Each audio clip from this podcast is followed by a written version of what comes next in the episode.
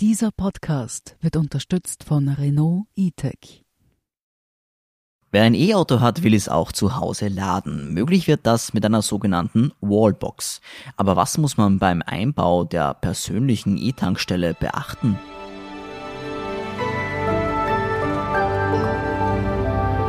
Sie hören Edition Zukunft Alternative Antriebe Spezial.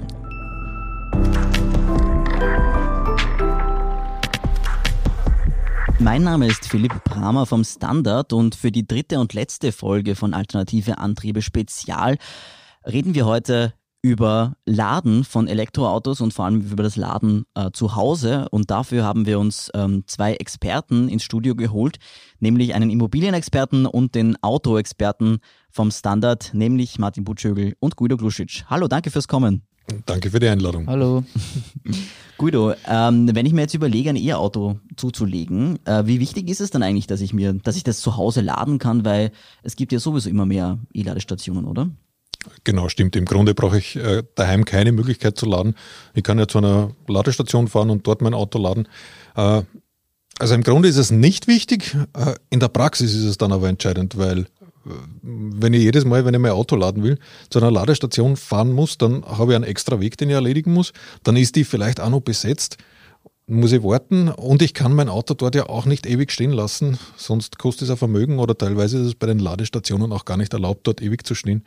Das heißt, ich muss das Auto wiederholen und das ist ein Aufwand, den tut man sich mit der Zeit einfach nimmer an. Wer zu Hause nicht laden kann, wird keine Freude haben mit seinem Elektroauto. Und daheim ist das relativ einfach. Einpacken, ausstecken, fertig. Und das hat sogar noch einen riesigen Vorteil. Äh, du musst nie wieder zu einer Tankstelle fahren und mhm. du hast auch nie wieder stinkende Finger. Äh, also wenn man das einmal gewohnt ist, sein Elektroauto daheim zu laden, dann äh, hat das äh, riesige Vorteile. Ohne eine Ladestation daheim würde ich mir kein E-Auto anschaffen. Mhm. Was, was kostet denn so eine Ladestation für zu Hause? Also, wie funktioniert denn sowas? Hm, da gibt es unterschiedliche Systeme. Also ich kann im Grunde kann ich mit einer ganz normalen Haushaltssteckdose laden, wenn ich solche in der, in der Garage habe. Dann muss ich halt aufpassen, dass die entsprechend abgesichert ist.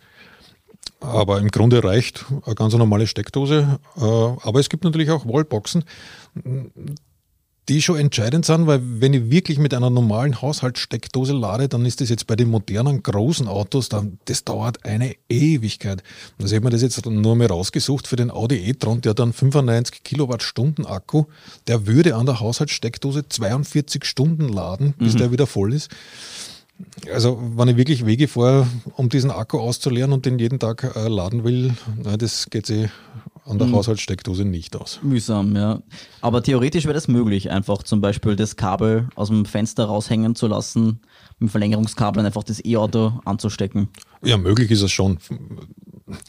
Wenn es auf meinem eigenen Grund ist und das Auto in meinem Garten steht und ich das Kabel aus dem eigenen Fenster aushänge, dann ist es sogar rechtlich gar kein Problem.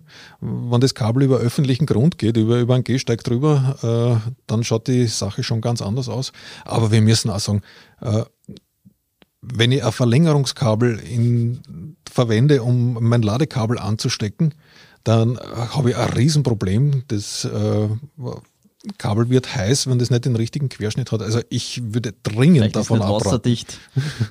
Das kommt noch dazu, ja, genau. Äh, also diese, diese, diese Ladekabel, die bei den Autos dabei sind, die sind ja sicherheitsgeprüft und die sind genau für dieses Auto abgestimmt. Also da würde ich keine Kunststücke wagen, sondern wirklich mhm. äh, damit direkt, Bescheid. Genau. Ja. Und was kostet dann sowas, wenn man sich sowas einbauen will? So naja, da gibt es auch unterschiedliche Möglichkeiten. Also ich kann äh, richtiges Ladekabel verwenden, die kosten ein paar hundert Euro. Äh, oder ich kann mir eine Wallbox installieren, da sind wir dann bei 500 bis 1500 Euro. Richtig teuer werden dann intelligente Wallboxen. Da, da gibt es auch welche, die jenseits der 4000 Euro liegen. Mhm. Was kennen die? Die können dann tatsächlich relativ viel, äh, vor allem in Verbindung mit einem Smart Meter, kann ich äh, aus der Ferne diese, diese Wallbox steuern, die kann man anschauen, welchen Ladestrom habe ich gerade und, mhm. und kann sie einschalten, ausschalten. Also das ist schon wirklich die Luxusvariante, während das andere muss ich einstecken, ausstecken mm, und äh, habe halt sonst keine Information darüber. Mhm. Und ähm, kann ich mir das jetzt selbst einbauen, also so eine Wallbox? 1500 Euro einfach irgendwo kaufen und dann installieren? Nein, auf gar keinen Fall. Also da muss, da muss der Fachmann dabei sein.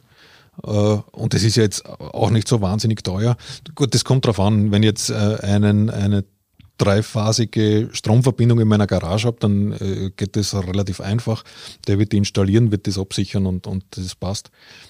Sollte ich diese Möglichkeit nicht haben und die muss man erst äh, ein Kabel auslegen in meine Garage oder in, in, äh, auf dem Platz, wo ich halt mein Auto stehen habe und laden will, dann müssen wir halt schauen. Wenn es nur ein einfaches Kabel ist, das man vom, vom Verteiler, äh, vom Sicherungsverteiler nach draußen legt, ist das nicht so dramatisch. Wenn ich ein großes Grundstück habe und ich muss einmal quer durch den ganzen Garten graben, na, dann wird das relativ teuer werden. Aber der Elektriker selber kostet dann äh, das werden ein paar hundert Euro sein wahrscheinlich, um, um diese Wallbox zu installieren. Also da würde ich auf gar keinen Fall sparen. Mhm. Jetzt hast du schon gesagt, ähm, Garage, eigener Garten. Wir reden jetzt vom Einfamilienhaus. Äh, Martin, wie ist denn das im, im Mietshaus oder im Mehrparteienhaus? Also wie der, wie der Gute schon gesagt hat, im Einfamilienhaus mit, mit der eigenen Garage, da hat man keine wohnrechtlichen Beschränkungen zu beachten. Da muss man nur schauen, dass man die technischen und äh, baurechtlichen äh, Voraussetzungen erfüllt. Da gibt es auch manchmal äh, Auflagen von den Ländern. Ähm, ganz anders ist es aber im Mehrparteienhaus und insbesondere in einem äh, sogenannten Wohnungseigentumsobjekt, das heißt ein, ein Gebäude, wo es nur ähm, Eigentumswohnungen gibt. Mhm. Ähm, da ist es nämlich so, dass man eine, eine Wallbox, äh, sofern es, wenn es sich um, um den eigenen Stellplatz handelt, also das heißt, wenn der Stellplatz ähm, zum eigenen Wohnungseigentum gehört oder äh, Zubehöreigentum ist, äh, laut Wohnungseigentumsgesetz, dann muss man alle anderen Eigentümer um äh, Zustimmung ersuchen. Ähm, das wurde jetzt in den, in den letzten Jahren ein bisschen, ein bisschen erleichtert. Äh, es gab 2019 ein, ein UGH-Urteil, da wurde gesagt, ähm, eine sogenannte Langsamladestation mit maximal 3,7 Kilowatt, ähm, die kann man ähm, installieren. Das ist eine sogenannte privilegierte Änderung im Wohnungseigentumsgesetz. die kann man installieren. da geht es nur darum, berührt man also man darf die, die allgemeinen Teile des äh, Hauses berühren.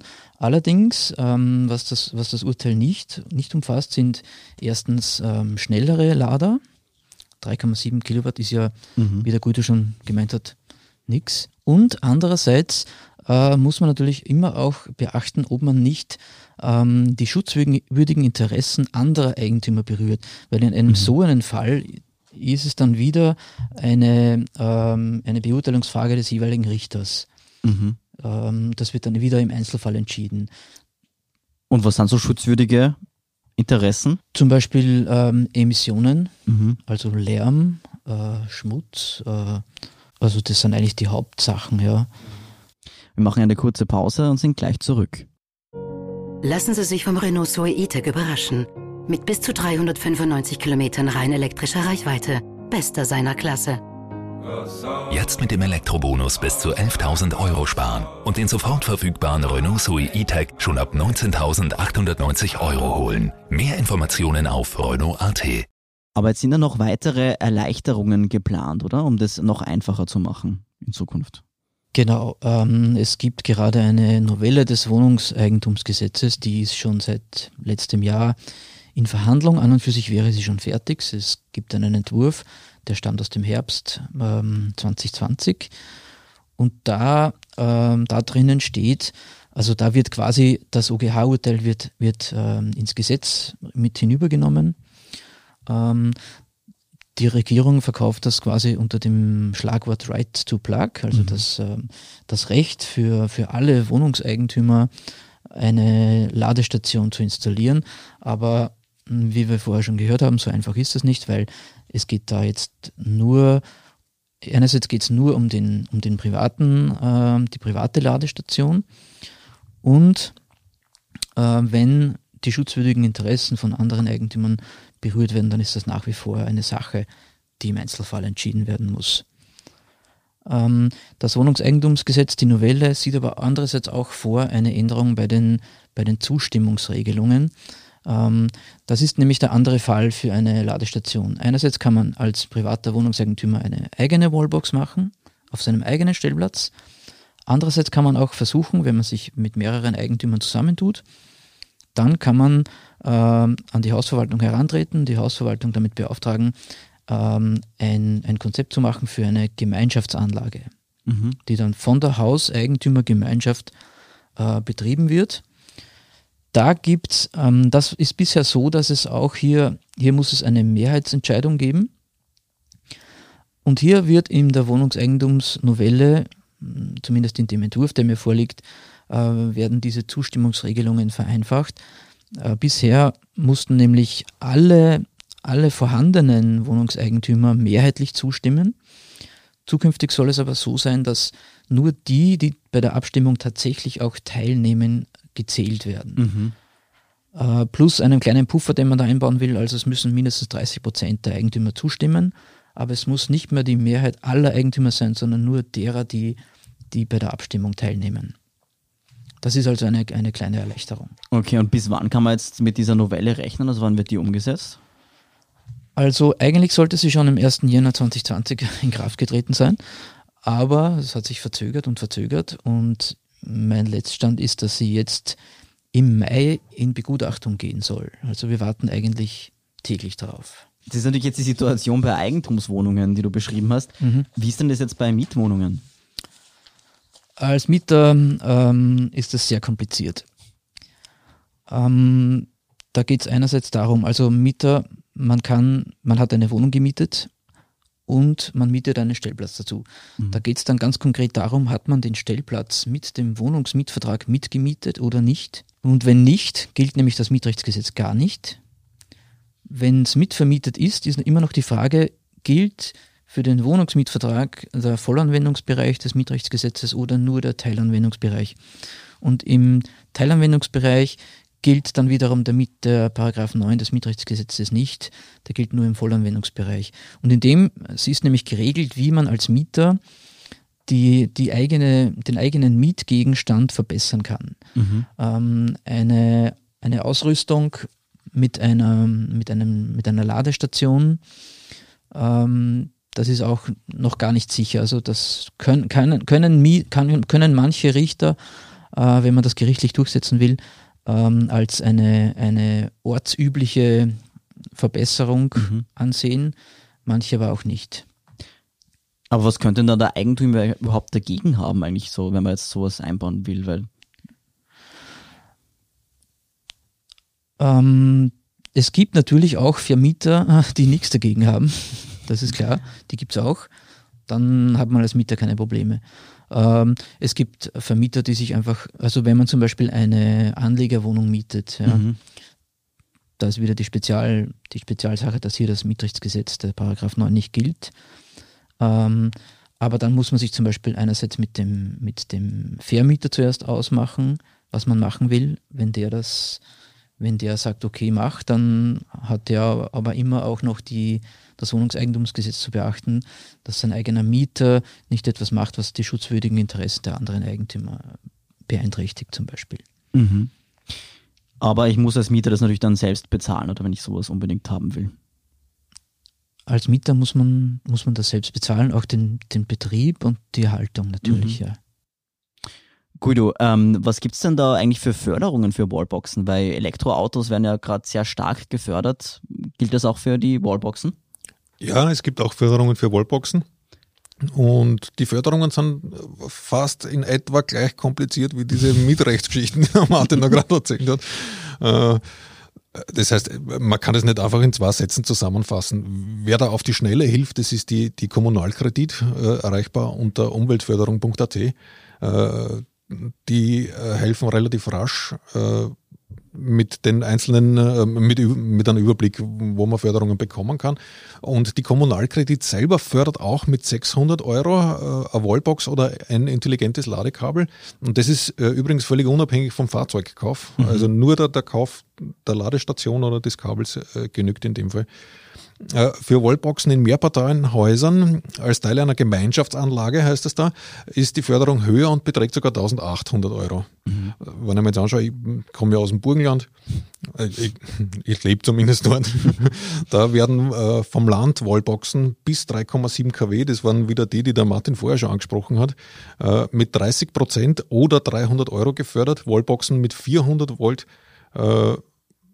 und mehr als 3,7 kW ebenfalls mit 30 Prozent oder bis zu 500 Euro. Mhm. Okay, also da kann man also ganz schön viel äh, Geld abholen. Glaubst du, dass sich das jetzt irgendwie verändern wird? Also wäre es gescheit, sich jetzt eine Wallbox zu holen, wenn man vielleicht noch gar kein Auto hat? Oder glaubst du, werden die Förderungen gleich hoch bleiben in Zukunft? Also wie sich der Förderungsmarkt entwickeln wird, ist natürlich schwer abzusehen. Äh, Prognosen sind immer schwer, wenn sie die Zukunft betreffen. Aber äh, ich glaube, solange äh, Österreich daran interessiert ist, äh, die Ökologisierung des Verkehrs voranzutreiben, wird es auch Förderungen für diese Ladestationen geben. Und äh, es wird ja immer interessanter, Solaranlagen aufs Dach zu bauen und damit den Strom fürs eigene Auto zu erzeugen. Also ich glaube, da hat man schon noch ein bisschen Zeit mhm. und man muss da jetzt nicht überhastig in, in einen Wallbox-Kauf und in einen Autokauf äh, reindrängen, sondern ich glaube, es ist eine gute Idee, sich einmal einen Überblick zu verschaffen, welche Infrastruktur brauche ich, welches Auto hätte ich gern und wie komme ich mit dem dann voran. Weil, um nur einmal zum, zum äh, zu den Mietern zu kommen, die da Martin angesprochen hat, wenn es da mehr Parteienhäuser sind, dann muss man auch überlegen, nimmt man nicht wirklich eine intelligente Wallbox, wo der geeichte Zähler schon integriert ist, dann habe ich da eine Anlage, wo die einzelnen Parteien, die dann auf diesen Zähler äh, oder auf diesen äh, auf dieses Ladesystem zugreifen, die kriegen einen RFID-Chip. Mhm. Das heißt, ich kann für jeden einzelnen personalisiert sagen, okay, der hat von da bis da so viel Strom geladen. Wenn ich da jetzt überhastig eine, eine einfache Wallbox kaufe, nur weil ich glaube, es gibt nur mich und sonst niemanden, dann äh, kann man da, glaube ich, sehr viel Geld verbrennen. Also ich würde mir das alles schon zu sehr, den, sehr gut überlegen. Zu den Gemeinschaftsanlagen würde ich gerne was sagen. Ähm, bei den Gemeinschaftsanlagen, da ist es ja manchmal so, also bei der Nachrüstung, ähm, das ist an und für sich eine gute Sache, ja, wenn, das, wenn sich mehrere Eigentümer einfach zusammenschließen und das für die Eigentümergemeinschaft dann über die Hausverwaltung machen, wird alles dann über die Hausverwaltung abgerechnet, jeder Eigentümer zahlt dazu und der Betrieb wird äh, auch aufgeteilt. Ähm, allerdings ist es dann bei der Nachrüstung von so einer Gemeinschaftsanlage oft äh, die Frage, wo werden diese Stellplätze geschaffen? Weil in Häusern, in bestehenden Mehrparteienhäusern gibt es halt einfach nur ähm, bereits fix zugewiesene Stellplätze. Und dann ist die Frage, wird jetzt jeder, jeder Stellplatz damit ausgerüstet? Gibt es nur gewisse Stellplätze oder schaffen wir neue ähm, Ladestationen an anderen allgemeinen Teilen? Da kommen dann manchmal Streitereien heraus. Und deswegen ähm, machen dann viele Eigentümer eben, gehen dann den Umweg über, den, über die private Ladestation. Mhm. Wie ist denn das eigentlich ähm, mit dem Zähler? Braucht man dann einen eigenen Zähler dann für diese, für diese Wallbox oder kann man das einfach über den ganz normalen Strom dann abrechnen? Na, das kommt drauf an. Also wenn ich in, in mhm. einem Mehrparteienhaus bin, das ist in der Novelle, glaube ich, noch gar nicht festgeschrieben. Martin, hast du da schon einen Einblick? Äh, aber ich glaube, soweit ich informiert bin, kann sein, dass, dass es kommt, dass äh, die dann einen eigenen Zähler brauchen und wenn es bei mir daheim macht, dann ist ja völlig wurscht. Das rennt über meine Hausleitung und ich zahle es ja sowieso. Muss ich nicht nachschauen, wie viel Strom jetzt mein Auto braucht. Wenn ich es aber wissen will, dann mhm. gibt es eben äh, intelligente Wallboxen, die das mitzählen und auch eben Wallboxen mit geeichtem Zähler. Ist beides möglich. Okay. Was kostet es dann eigentlich so zum das Dank, Volltanken? Das hängt natürlich sehr stark davon ab, wie groß der Akku in meinem Auto drin ist. Aber ein kleines Auto mit äh, einem kleinen Akku, dann komme ich da relativ günstig davon. Wenn ich 95, äh, einen 95 kW Akku vollladen will, ne, dann werde ich schon ein bisschen Geld brauchen. Unterm Strich können wir sagen, äh, ist E-Auto tanken deutlich, deutlich günstiger als ein Verbrennungsauto tanken, um ein Vielfaches. Zum Zähler ist nur zu sagen, ähm, wenn man jetzt eine private Ladestation auf dem eigenen Stellplatz schafft, wo man dann die Stromleitung von der Wohnung äh, runterlegt, dann braucht man keinen eigenen Zähler. Mhm. Sonst natürlich schon. Dann sage ich ähm, vielen Dank, Guido Kluschitsch und Martin Butschögel, äh, fürs Kommen und für eure Expertise. Sehr gerne. Danke für die Einladung. Sehr gerne, danke. Und damit auch ein herzliches Dankeschön an unsere Hörerinnen und Hörer. Die nächste Folge Edition Zukunft erscheint wie immer in zwei Wochen. Alle weiteren Informationen finden Sie auf der Standard.at slash Zukunft. Bis dahin alles Gute und bis bald.